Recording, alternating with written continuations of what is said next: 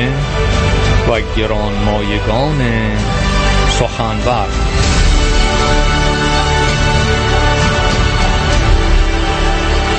داستان فرانک بخش دوم.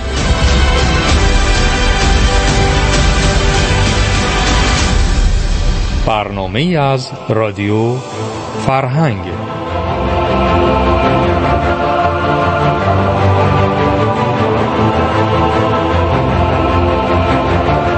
درود و مهر بسیار. یاران گرامی و شنوندگان رادیو فرهنگ در هر کجای این گیتی پهناور صدا و سخن ما را داریم. در بخش شاهنامه و گرانمایگان سخنور در برنامه امروز به بخش دوم داستان فرانک خواهیم پرداخت و این داستان نوزدهمین نامه یا داستانی است که ارمغان آوردن. برای شنوندگان گرامی. هفته گذشته نخست آگاه شدیم با شخصیت های اصلی داستان زمان داستان و اینکه در تاریکترین و سیاهترین دوران تاریخ ایران هنگامی است که زحاک به شکل سمبولیک گفته شده هزار سال پادشاهی کرده. مغز جوانان رو شستشوی مغزی میده. مغز انسانها را می‌خوره. که اندیشه آنها توهی باشد از تفکر و اندیشه برای خردگرایی و رهایی. و این به شکل سمبولیک فردوسی اشاره کرده. زمانی که یک جامعه را بویژه نسل جوان را شستشوی مغزی بدهید ناتوان میماند جامعه برای رشد و تفکر در عرصه های گوناگون سیاسی اجتماعی فرهنگی. و این زحاک های زمان هم در هر کشوری که قدرت را در دست می‌گیرن نخست اینکه مغز جوانان را توهی کنند. به همین خاطر فردوسی وقتی که بر دو کتف زحاک دو مار میرویاند به شکل با سمبولیک و اسطوره‌ای که آنها فقط از مغز جوانان می‌خواهند تغذیه کنند نگفته که از اعضای دیگر بدن اونها تغذیه کنه. به خاطر اینکه بدن دارای اعضای گوناگونی است ولی مهمترین اونی که از کار بیاندازی مغزه و سپس همه چی از کار میفته آشنا شدیم با فرانک که همسرش را زحاک کشته نام همسر او آپتین یا آتبین بوده. و سپس فرزندی به یادگار مونده فریدون یا آ فریدون گفته شده یا سری ایدون هم که به معنی اینی که پس از قدرتگیری می‌دونیم دنیا را به سه بخش تقسیم می‌کنه و به توران و ایران و روم و می‌گویند خود این نام برگرفته شده از سری یعنی عدد سه ایدون بوده. از اینها که بگذاریم ما با همین نام فریدون بسنده می‌کنیم برای برنامه امروزمون.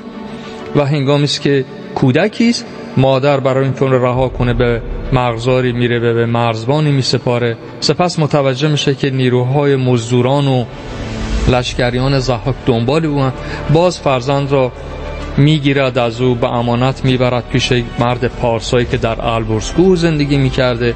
و سپس داستان را تا اینجا آمدیم که چه تلاش های این مادر انجام میده برای نجات فرزند خودش از گزند دشمن.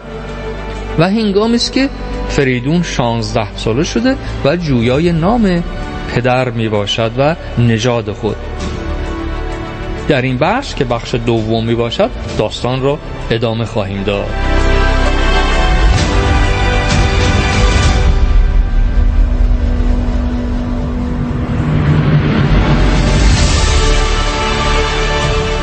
فریدون اکنون شانزده ساله می شود که از تیغ کوه به دشت می آید و به ملاقات مادر می رود. از مادر خواست که بگویدش از کدام پدر برآمده است. فرانک هم هر آنچه بر پدر فریدون و خود او رفته بود در این دوران سیاه باز می‌گوید یک به یک با فرزند در میان می‌گذارد. فریدون جوانی است شانزده ساله پهلوان در دوران شکوفایی است برجوشیده و خشمگین میشه. از سخنانی که مادر از سرنوشت خودش می‌گوید. پاسخ میآورد مادر شیران در آزمون نبرد است که دلیری می آموزند بر من است که تیغ برگیرم و از کاخ زحاک خاک برانگیزم دچار احساسات جوانی شده فریدون. به مادر خود میگه هنگامی است که من باید تیغ برکشم و زحاک را سرنگون کنم. در اینجا این بخش به باور من بخش کلیدی داستانه و پند و اندرزی که فرانک این مادر رنج دیده و مادران رنج دیده امروز ایران به فرزند خود می‌دهند و ببینیم فرزند چگونه گوش شنوا دارد. برخلاف داستان گذشته که کتایون چقدر به اسفندیار پند و اندرزاد و آخرش اسفندیار نپذیرفت و رفت و از بین رفت. اما ببینیم فرانک چه پند و اندرزی برای این نوجوان خود دارد.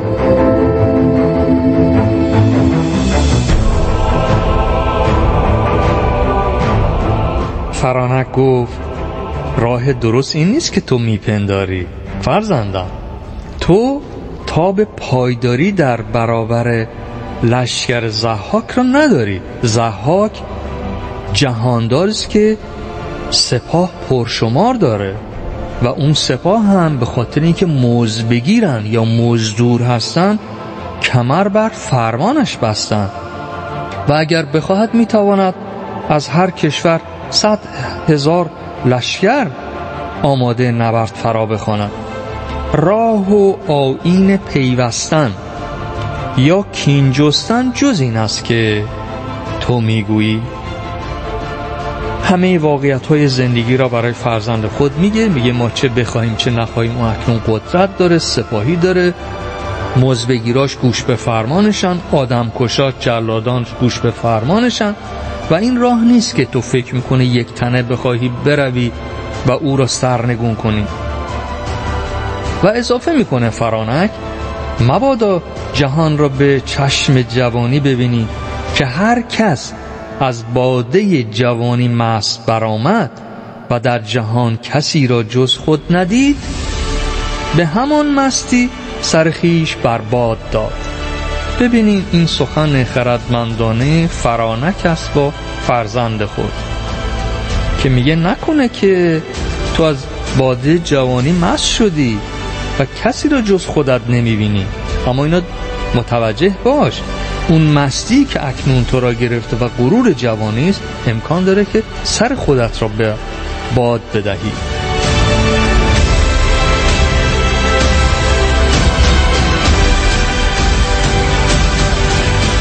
با همه اینها فرزندم آرزو می‌کنم که تو جز شادی و خورمی نبینی.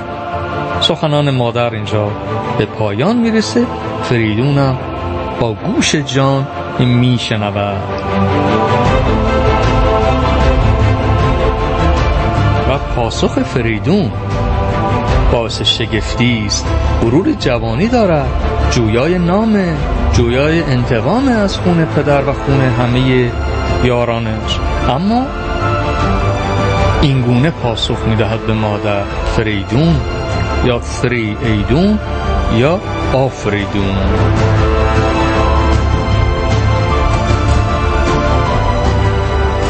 فریدون پند مادر شنید و درنگ کرد تا آنگاه که کاوه آهنگر بر زحاک شورید و رستاخیز مردمی به رهبری او اوج گرفت. آنگاه به جامعه جنگ برآمد و کلاه کیان بر سر نهاد و نزد مادر رفت و اینگونه گفت.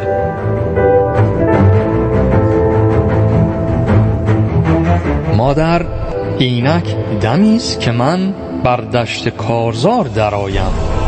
تو راست که دست به نیایش بکشایی و بدانی که هر آن دست که به نیکی میگراید خداوندگارش نیرو بخشنده است. فرانک متوجه میشه که اکنون دمی است یا هنگامی است که فرزندش بر دشت کارزار براید چشمه چشم روان کرد یعنی اشک از دیدگان جاری کرد. و پرخون دل بر خدا گرایید و گفت جهاندارا من پسرم را به تو میسپارم. بد جادوان را از جانش دور کن و گیتی را از مردم نابخرد رهایی بخش. و یاران گرامی شنونده رادیو فرهنگ از اینجاست که فریدون به جنبش مردم میپیوندند و بر زحاک چیره می آیند فرانک اما زمان تا زمان از کار فریدون آگاهی نداشت. که خبر نداشت اوست که بر زحاک چیره آمده و جهاندار بی همال سراسر گیتی شده. وقتی که خبر به او رسید جشنی آراست و گنج خانه بکشاد و هرچه داشت از زر و سیم و جامگان و گوهران و اسبان و ساز و بار جنگ و به سمت فرزند روانه کرد. چند بیت آخر رو برای دوستان می‌خونم. هفته آینده بعد به یک نتیجه گیری از نقش مادرانه ها و فرانک های امروز خواهیم پرداخت. چند بیت پایانی داستان امروز هنگامی است که نکات بسیار مهمی در این چند بیت یه جا بیشتر نگه میداریم و بیت را چند بار می‌خونم. به این چند بیت توجه بفرمایید.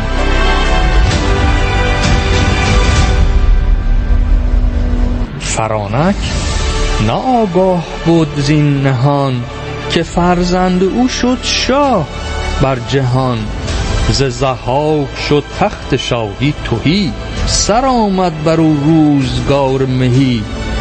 پس آگاهی آمد ز فرخ پسر به مادر که فرزند شد تاجور. نیایش کنان شد سر و تن بشست به پیش جهان داور آمد. نخست نهاد آن سرش پست بر خاک بر همی خان نفریک به زحاک بر. و آن پس کسی را که بودش نیاز همی داشت روز بد خویش راز. نهانش نوا کرد و کس را نگفت همان راز او داشت اندر نهفت. به نظرم اینا شاهکاره شاید ما چند ثانیه می‌خونیم میگیم خب چقدر قشنگ گفته ولی اینطوری نیست. قشنگ گفته نوشته شده. اما ببینیم چه پیامی. میگه که وقتی که این خبر بهش می‌رسه هر کسی که نیاز داشت اما نمی‌خواست اون نیاز خودش رو برای دیگران بگه. در پیش خودش مثل یه راز نگه داشته بود اون نیاز خودش را. یعنی اون شرافت انسانیش اون بزرگی طبعش اجازه نمی‌داد بیا بگه که من نیاز دارم به کمک. فرانک چه کار می‌کنه؟ او هم نهانش نوا کرد و کس را نگفت. همان راز او داشت اندر نهفت. و این هم پاسخ شگفت انگیز فردوسی است برای کسانی است که نقش زن را پایین میآورن و تو جامعه میگن که راز نگهدار نیست افشا می‌کنه نمی‌تونن ولی اینجا میگه که فرانک او هم نهانی کمکشون کرد. به هیچ کس هم نگفت که من به چه افرادی کمک کردم. راز اونها را هم پیش خودش نگه داشت. و این مهمه که اگر به جایی ما کمکی می‌کنیم نیازی به گفتن نه اون کمک نیست. ما هم باید در نهان خودمون به خاطر پیشبرد جامعه یا برطرف کردن نیاز اگر کسی نیازمنده کمکش کنیم. نه به خاطر اینکه اسم خودمون رو بخواهیم بزرگ کنیم و فرانک هم راز اون کسی که نیاز داشت ولی نمی‌خواست به دیگران بگه پیش خودش نگه میداره.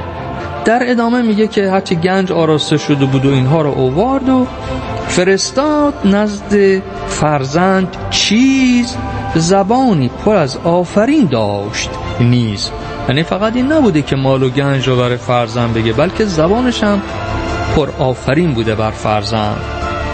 فریدون چون کاروان پیشکشی مادر را دید زبان به آفرین او گشود و بزرگان لشکر نیز بر شاه و مادرش به سپاس در آمدن و این پایان کاری که حالا ادامه داره دیگه فریدون. فرزندان که میاد چه مراحلی داره چگونه ایرج و سلم و تور و بعد کشته شدن ایرج توسط بدان دیگه در این داستان نمی گنجه چون ما به نقش مادرانه ها و فرانک. هفته آینده می نشینیم و باز به نقش فرانک می پردازیم که چگونه است. و همین دو بیت برای اینکه آشنا بشیم با شخصیت فرانک کافی است که گفت وزان پس کسی را که بودش نیاز همی داشت روز بد خیش راز نهانش نوا کرد و کس را نگفت. همان راز او داشت اندر نهو. و درود بر مادران مادرانه های امروز که همین نقش ها رو دارن برای نجات فرزند از چنگ زحاک زمانه که به نظرم زحاک اون دوره در پیش زحاک زمانه بسیار ریز و کوچولو بوده. یعنی این جنایت هایی که این زحاکان امروزی می‌کنن به مراتب سنگینتر و بزرگتر از اون زحاک مورد نظر فردوسی بوده. دوستان را به مهر و شادی می سپارم. هفته آینده در بخش سوم داستان فرانک در خدمتتون خواهم بود.